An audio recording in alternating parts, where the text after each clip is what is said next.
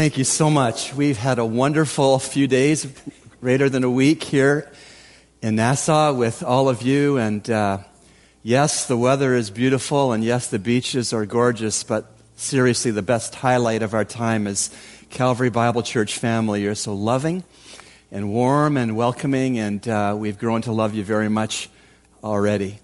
Beth is very sorry that her back is not allowing her to be in the worship service today.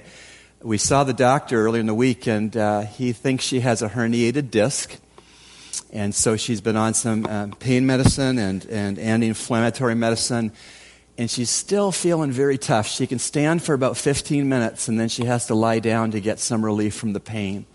So, as uh, Brother Paul asked, I would ask you to pray for our journey back uh, maybe the stewardess will let me stand the whole flight and she can sleep across the two chairs. I don't know if that works or not. But again, thank you for your hospitality. Thank you for your love. And thank you for uh, serving the Lord, loving and serving the Lord in a very uh, opportune place. I think the Bahamas are opportune for the gospel of Jesus Christ. And I'm so grateful that you stand for that gospel, believe that gospel, and want to tell others of that wonderful gospel and Savior. Like last week, I invite you to kneel with me as we pray, if you are able, right where you are.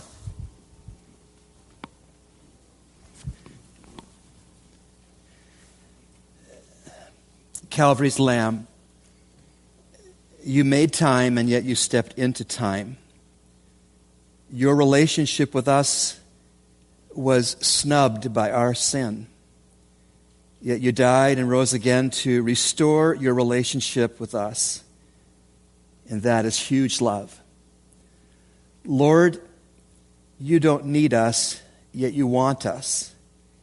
You want us to know and love you. You desire relationship with us more than religion out of us.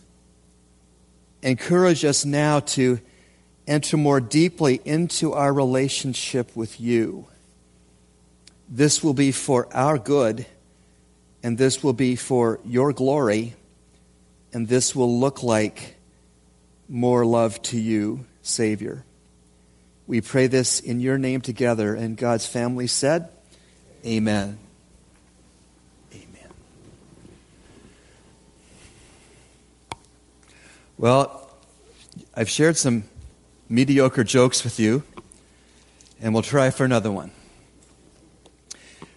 let me lead into this story that we're all different, you know. And um, one of the ways that our differences are formulated is that how we grew up, where we grew up, etc.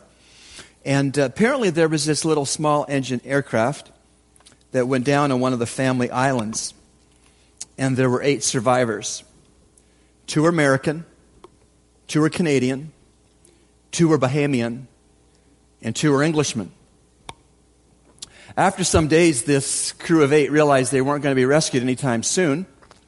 So the, they decided to get together by nationality and start some businesses on this, friend, this outer island. The two Americans got together and they began an internet business. The Canadians got together and they started a hotel business. The Bahamians got together and began a delicious seafood restaurant business. Well, things were going very well, and they were all about their business, and then they happened to notice that the two Brits were just wandering around doing nothing. So the Bahamians said, Hey, you know, we've all got businesses going. Why don't you two Brits get together and start a business? We've not been properly introduced. yes, people are different based on their nationality. But the very first way that God made us different was by language. Uh, please turn in your Bibles to the first book of the Bible, Genesis chapter 11. Genesis chapter 11, and we'll begin reading at verse 1. Of course, as you turn to Genesis 11, you will see this is the Tower of Babel on the plain of Shinar. And at verse 1 of Genesis 11, we read this. Now, the whole earth used to use the same language and the same words. And it came about that as they journeyed east, they found a plain in the land of Shinar and settled there. And they said to one another, Come, let us make bricks and burn them thoroughly. And they used brick for stone, and they used tar for mortar. And they said, Come, let us build for ourselves a city and a tower whose top will reach into heaven. And let us make for ourselves a name, lest we be scattered abroad over the face of the whole earth. I want you to notice with me that this was a self glorifying construction project. They wanted to build a tower to put themselves forward. They built a tower to try to get to heaven in their own efforts and in their own smarts. Look at quickly at verse 3. It says, Come, let us build bricks. Verse 4, Come, let us build for ourselves. Verse 4, A tower whose top will reach into heaven. By the way, that's a good definition of religion. Religion is human attempts to reach up to heaven. Verse 4 And let us make for ourselves a name. The Tower of Babel was a bottom up deal. Man was trying to make a name for himself while grasping for God. Now, let's go on to verses 5 to 9. We'll see that the Lord was not at all impressed with the tower or the tower builders. Verse 5. And the Lord came down to see the city and the tower which the sons of men had built. And the Lord said, Behold, they are one people, and they all have the same language. And this is what they began to do. And now nothing which they purpose to do will be impossible for them. Come, let us go down there and confuse their language. So they will not understand one another's speech. So the Lord scattered them abroad from there over the face of the whole earth, and they stopped building the city. Therefore, its name was called Babel, because there the Lord confused the language of the whole earth, and from there the Lord scattered them abroad over the face of the whole earth. No, the Lord was not impressed with the Tower of Babel. In fact, the Lord judged the tower builders and he judged them for their rebellious pride.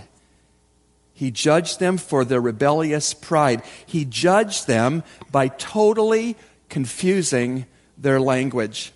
He judged them by creating many languages which were not understood by each other. It was so profound that on the tower construction site after the Lord judged them, no one could even say, Pass me a hammer, and be understood. The Lord was not pleased with the tower builders' attempt to steal God's glory, and he was not pleased that they were working bottom up. God does not approve bottom up, God is top down.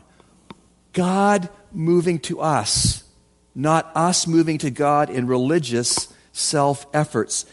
Religion is mankind's idea of how to get right with God by effort, reaching up to heaven. This does not impress the Lord because this represents a rebellious pride and this will receive judgment from God. Religion is something God judges. Now, you want to name some religions? Whatever religion you might name this morning, it is bottom up. You can count on it. Whatever religion you name is bottom up. Whatever religion you care to name is religious self effort. Buddhism, merit, karma, reincarnation. Islam, Sharia law, jihad. Science, yes, science is a religion. Supreme Court of the United States of America deemed uh, secular humanism to be a religion. Science is something that we worship in America as an idol, as a religion. Science says find better and better ways to explain evolution. Zoroastrianism is seeing God in everything. The Zoroastrian sees God in this music stand. It's religion, it's an effort to reach up to God with good deeds. Animism is a religion where it respects plants and animals because it believes that plants and animals have an inanimate spirit to each of them. Religion. Animism believes in a circle of life and worships the circle of life rather than the creator of the circle of life. You name any religion, and it will be a bottom up attempt to get to God, and God will judge it. because God is all about top down. Baha'i, the religion of Baha'i. Spiritual oneness expressed through humanitarian acts.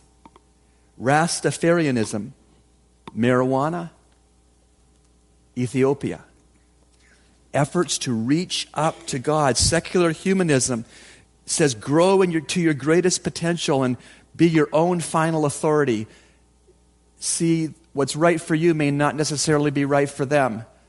These are all religions and these are all bottom up, and God disapproves of bottom up things, and God will judge all bottom up things. Why? Because our loving God is not into rituals, He's into relationship with people. Because our gracious Creator desires us, us. He wants us. He doesn't want our efforts. If your Redeemer has a wallet and you're saved, He's got your picture in His wallet. Not for what you can do for Him, but because you're His. And He values a forever relationship with you because you're born again. Our God disapproves of bottom up religion because he wants relationship with us, not rituals, because he's a gracious creator who desires us, his creation, and not our efforts at self reform. He is not a bottom up religion because our humble Savior came from the top to come to us down to die for our sins. By the way, the cross deals with both problems we have. The cross is where Jesus died for us in our place, but the cross is also the place where we died with Jesus. The cross solves our sin problem, justification, and the cross solves our sanctification problem, our being made to be more like Christ. The work of the cross is finished as we celebrated at communion. The work of dying to self, being sanctified because of the cross, is ongoing. But make no mistake about it, our God is top down. He comes to us. He's not impressed when we try to come to Him without His Son. Most earnest religious efforts are not enough. It's that simple. And really, what we're going to see in these minutes together, it's not at all a human tower. Instead, it's a divine cross. It's not a human tower, it's a divine cross. And our sin debt to holy God was infinite, so that it takes Christ's blood, which is of infinite value, to avoid the judgment with which our sins all deserve. You know 2 Corinthians 5:21. He the Father made him Christ who knew no sin to be sin on our behalf so that we might become the righteousness of God in him. And so what we're seeing in these observations is that the God of the Bible, the only true and living God, is all about top down. And top down has another word it's grace. The God of the Bible is about top down, He's all about grace. He comes to us when we can't come to Him. He comes to us when we're not inclined to come to Him. What a Lord. We see this pattern in both the Old and the New Testaments very quickly. The Creator came to Adam and Eve after they'd sinned. The lawgiver came to Mount Sinai and gave Ten Commandments. The God of glory came to visit the camp of Israel in the tabernacle. The Lord of history came to Israel multiple times in her prophets that he sent to her. The Savior for sinners came the first Christmas in a manger. The victor over sin and death came to us allowing himself to be nailed to a cross. You do know he was not a victim on the cross, he was a volunteer. Because God comes to us. The resurrected Messiah came to us after rising from the dead. The King of Kings and Lord of Lords will come to us to set up his kingdom. Oh, yes, the true God of the Bible is all about top down. He's all about coming to us. He knows that we cannot come to him. We can't. Because all our efforts to come to him are flawed and inconsistent and spotty. And all of our efforts to come to Him without His Son are totally unsatisfying to us. They leave us totally unsure we are getting to heaven. They boil down to only hope so peace. I have lots of Roman Catholic friends. We disagree in our theology, but I respect them and they respect me. And do you know when I share Christ with a Roman Catholic who's not trusting Christ but the church, when I say, Do you know for sure you're going to go to heaven when you die? Do you know what they always say? I hope so. They don't know so because they only can hope so. They only can hope so.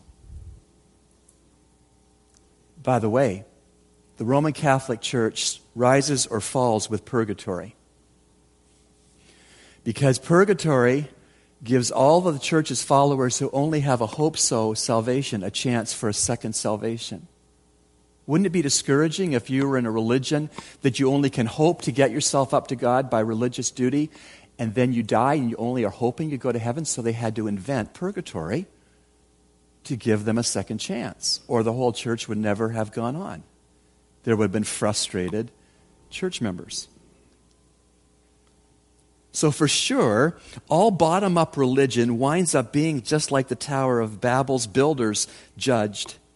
And all bottom up religion ends in producing pride, not faith. I mean, if you could get to heaven by being a member of Calvary Bible Church, giving your tithe and offering, and serving in a few ministries, and I get to heaven based purely on the grace of God and what He's given me in Christ, no merit on my part we meet in heaven. I say, How'd you get here? Well, I had perfect attendance at Calvary Bible Church, Nassau. How'd you get here? I fell on the mercies and grace of God as a wicked sinner. If you could get to heaven by your efforts of bottom up efforts in church, would you not be tempted to boast over me, a simple beggar who found the bread of life and trusted him to be Savior? God says, as you know, for by grace are you saved through faith, and that not of yourselves. It is the gift of God, not of works, so that nobody can boast. Nobody's going to boast in heaven. Heaven's a gated community. The only people get into heaven are ones that trust Jesus Christ alone to be Savior, and then God opens the gate. Jesus said, I'm the gate, right? I am the door. Heaven's a gated community. Salvation is always about God's grace. It's always about God coming from heaven to us, top down. The way that we are to demonstrate our faith in God so that His grace could be activated in our lives to save us has varied through the Bible. They're called dispensations or household arrangements. Salvation is always by God's grace through faith in God, but the object upon which we are to rest our faith varies with the unfolding of the Bible from Genesis to Revelation. We call these dispensations or household arrangements. And so, how was it that uh, Noah was to demonstrate his faith in God to have God's grace save him? Build an ark that never seen a rainstorm. What's an ark? A boat. What's a boat? You put it in the water. What's water? He was to demonstrate his faith in God by obedi- obediently building an ark. Abraham, he had to be willing to sacrifice his son of promise. The nation of Israel, they were told to try to keep the law and observe the necessary sacrifices when they didn't make the law. The church, this age in which we live, the household arrangement that we live in now since Pentecost until the rapture of the church, we are to demonstrate our faith in God by looking to the cross and the finished work of Jesus as we did at communion, to trust Him alone to be our Savior different household arrangements, the same grace salvation received through faith. But how we demonstrate our faith is prescribed from the top down, not from the bottom up. So this morning, I just wonder are you trusting Christ alone for salvation? I didn't ask you if you're a member of Calvary Bible Church. I asked you, are you trusting Christ and only Christ to make you right with God? Or are you, in your mind, trying to work your way up a Tower of Babel in your religious self efforts? That's unsatisfying and it's incorrect. Receive with the hand and heart of faith the finished work of Jesus to be your only remedy for sin. Be saved today. I'm told that it is rather common to Bahamian culture to go to church maybe that almost everyone attends church. Could this mean that your countrymen have this bottom up viewpoint that if they do for God, if they uh, conform to certain expectations of religion, that they'll be made okay with God. I don't know. I haven't been here long enough to figure that out. But I'll tell you one thing entering this church building no more makes you a Christian than going into a garage makes you a car. So, why might a person be here today? Well, I think at least a couple options. One would be that you're here to be religious in order to reach to God to try to earn salvation. Or, in contrast, you could be here this morning because you've already been made right by God from the top down in the sacrifice of Jesus Christ, and you're here just to say thank you. thank you. Thank you that I'm off the treadmill of religion. Thank you that I'm free and blessed. Big difference. It's the difference between striving with bottom up religion, which God will judge, and the difference between recognizing top down grace, which brings true and eternal salvation in Christ. So, which would it be for you? To me, it's a no brainer what to pick. If you haven't picked Christ, ditch religion for Christ today. Now, I want to take you in closing to um, one of Jesus' most well loved stories. Jesus was a storyteller. And he told a story to make a real set of points here. It's the story of the prodigal son, but I like to call it the story of the older brother. Maybe you'll see why. Luke 15, starting at verse 11. Uh, Luke 15, please, starting at verse 11. I'll read through verse 32. And he said, A man had two sons. The younger of them said to his father, Father, give me the share of the estate that falls to me. So he divided his wealth between them. And not many days later, the younger son gathered everything together and went on a journey into a distant country. And there he squandered his estate with loose living. Now, when he had spent everything, a severe famine occurred in that country, and he began to uh, be impoverished. And he went out and attached himself or hired himself out to one of the citizens of that country and sent him into the fields to feed swine. And he would have gladly filled his stomach with the pods that the swine were eating, and no one was giving anything to him.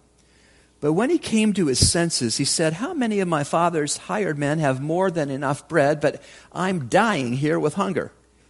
I will get up and go to my father, and I will say to him, Father, I have sinned against heaven and in your sight. I am no longer worthy to be called your son. Make me as one of your hired men. And he got up and came to his father, but while he was still a long way off, his father saw him and felt compassion on him and ran and embraced him and kissed him.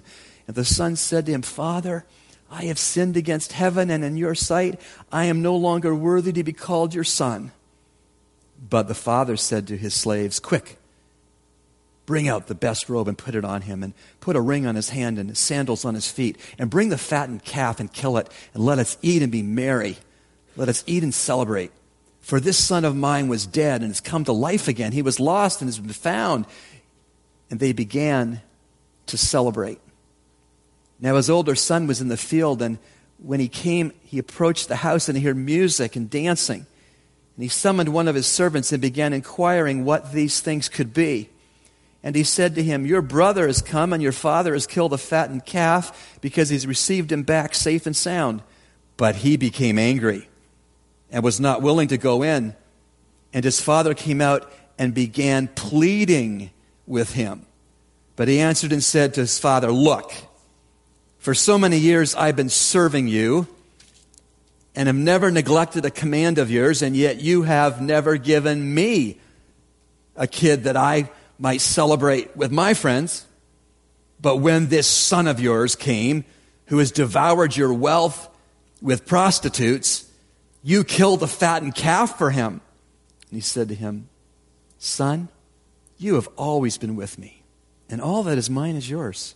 But we had to celebrate and rejoice, for this brother of yours was dead and has begun to live, was lost, and has been found. This is a beautiful story of top down forgiving grace. And it's also a beautiful story of top down forgiving grace being contrasted with bottom up rule keeping duty. This is a story of a dad who was quick to forgive and a son brother who was unwilling to forgive. This is a story of a God contrasted with the story of a human who kept score. This is a story of calm and generous love and the story of angry and stingy rigidity. Will you notice a few things about the Father? Of course, the Father in the parable is a picture of God the Father. Will you notice about the Father? And it's all top down, it's all grace, and none of it is religion. Will you notice about the Father in the story? He was gracious to go against the cultural norm by giving one of his sons, the younger son, his inheritance before the time. Didn't have to do that. He's gracious. I see that in verse 12. Will you notice more?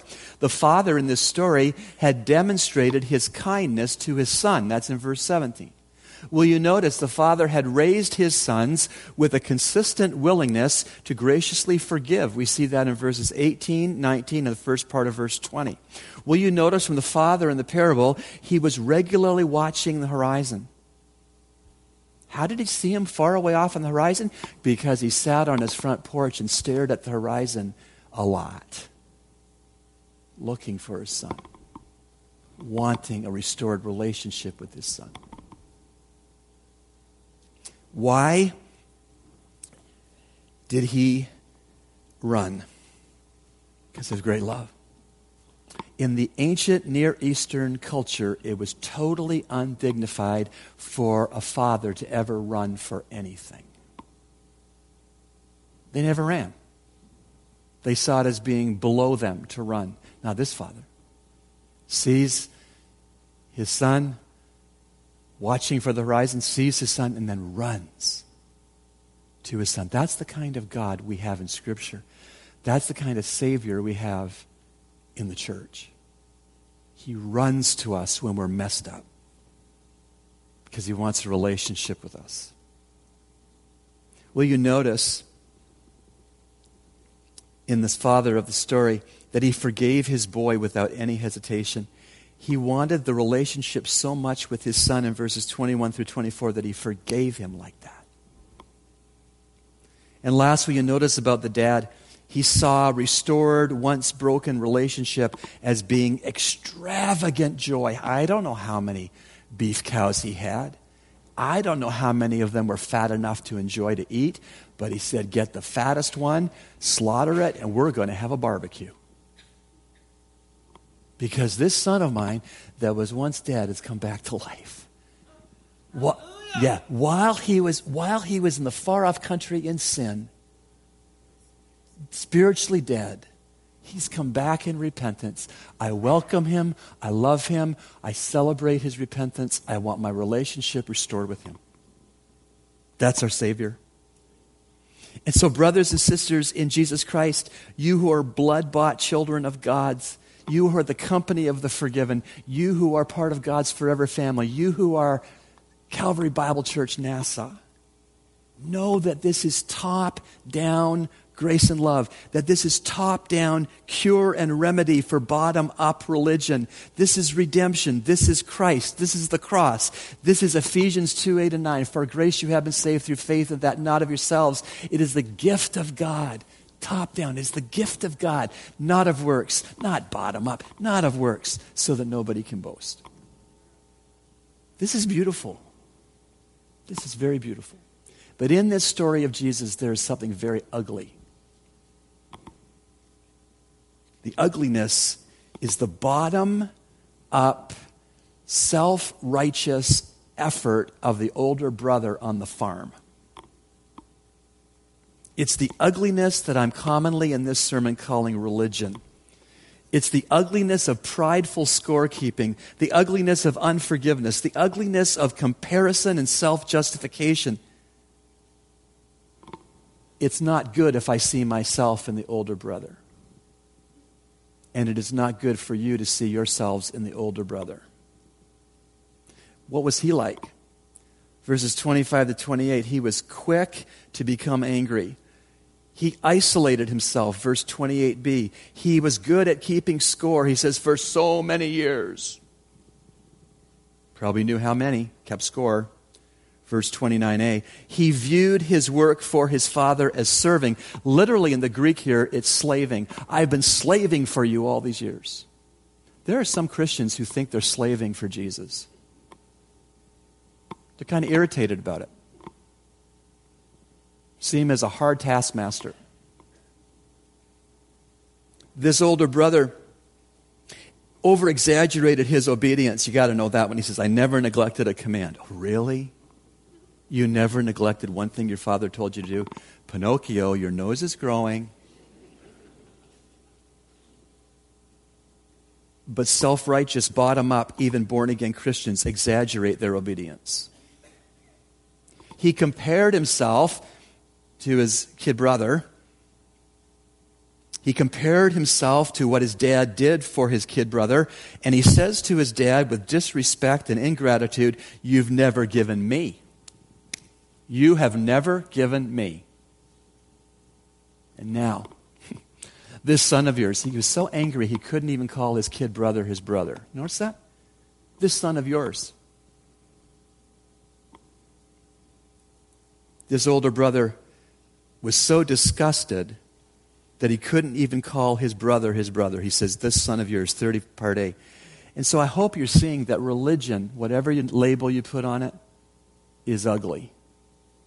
And religion, whatever label you put on it, is totally inferior to grace. Because religion is bottom up effort that God will judge, and grace is top down gifting that God bestows. Now, bottom up seems right to us, but it's damnable. The people who go to hell are the people who want to go bottom up without Christ. That's who goes to hell. It's damnable. God judged and scattered bottom up thinking on the plain of Shinar at the Tower of Babel, and God still judges and damns religion without his Son. Efforts to be right without Jesus are damnable be a lot of older brother types in hell. But you know what?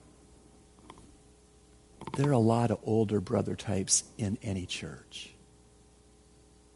Slaving for God, irritated when a brother or sister in Christ on the other side of the sanctuary seems to have more blessings than I have working at ministries in the local church, not in the power of the Holy Spirit or for the glory of God, but just because I'm going to do my duty. Maybe God will love me more if I do my duty. I might be miserable doing my duty, but I'm just going to do my duty. Please remember that the true God of the Bible always moves first to us we never move first to Him ever. Will you remember that the God of the Bible moves first to us in grace because He loves us?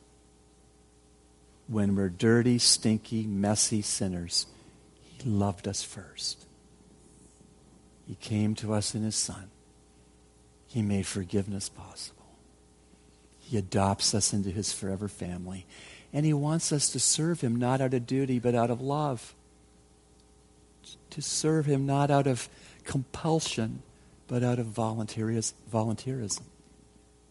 I have a, a lovely song. I'll just confess to you right now. I've heard it dozens of times. And I'll tell you what, every time I hear it, I cry because of the words and the truth that links to this story of the older brother and the runaway son. Let's listen to it and watch it, and then we'll have a few more things. I feel the presence of the Lord moving still. There's a song that we sang many years ago. I don't even know where did you find this song? Well, uh, this song actually was recorded many years ago by a young man named Benny Hester. And I uh, begged these guys to do this song for two or three albums. And like knuckleheads, they wouldn't listen to me. Uh, but this song has a tremendous, powerful message. And I've known people that, that thought somehow they had walked beyond God's grace. It's a wonderful thing to know that He reaches us no matter where we go, and His love reaches for us. His hand is extended. And I want you to listen to the words of this song tonight. If you maybe walked into this building and feel a long ways from your Heavenly Father.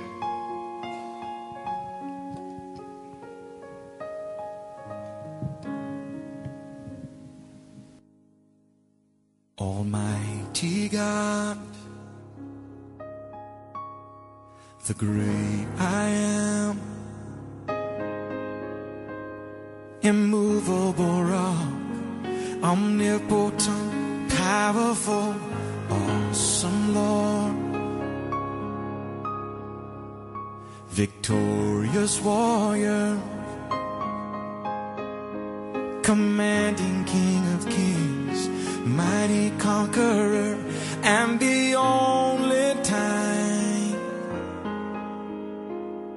the only time I ever saw him run was when he ran to me.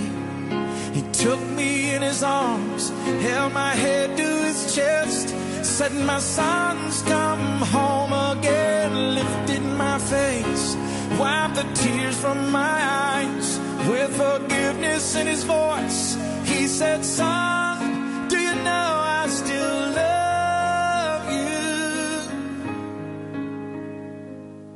He caught me by surprise when God ran. The day I left home, heart.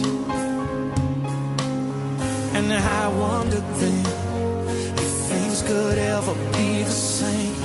Then one night, Then one night, I remembered his love for me. And so down that dusty road ahead I could see it was the only time. It was the only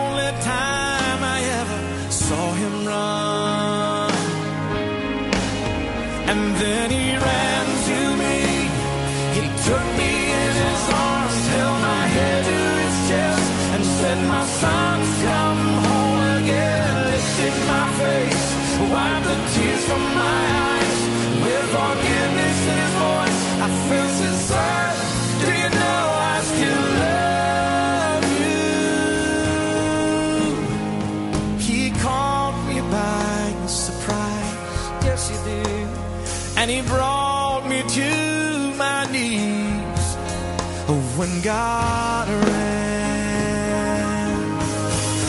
I saw him run to me.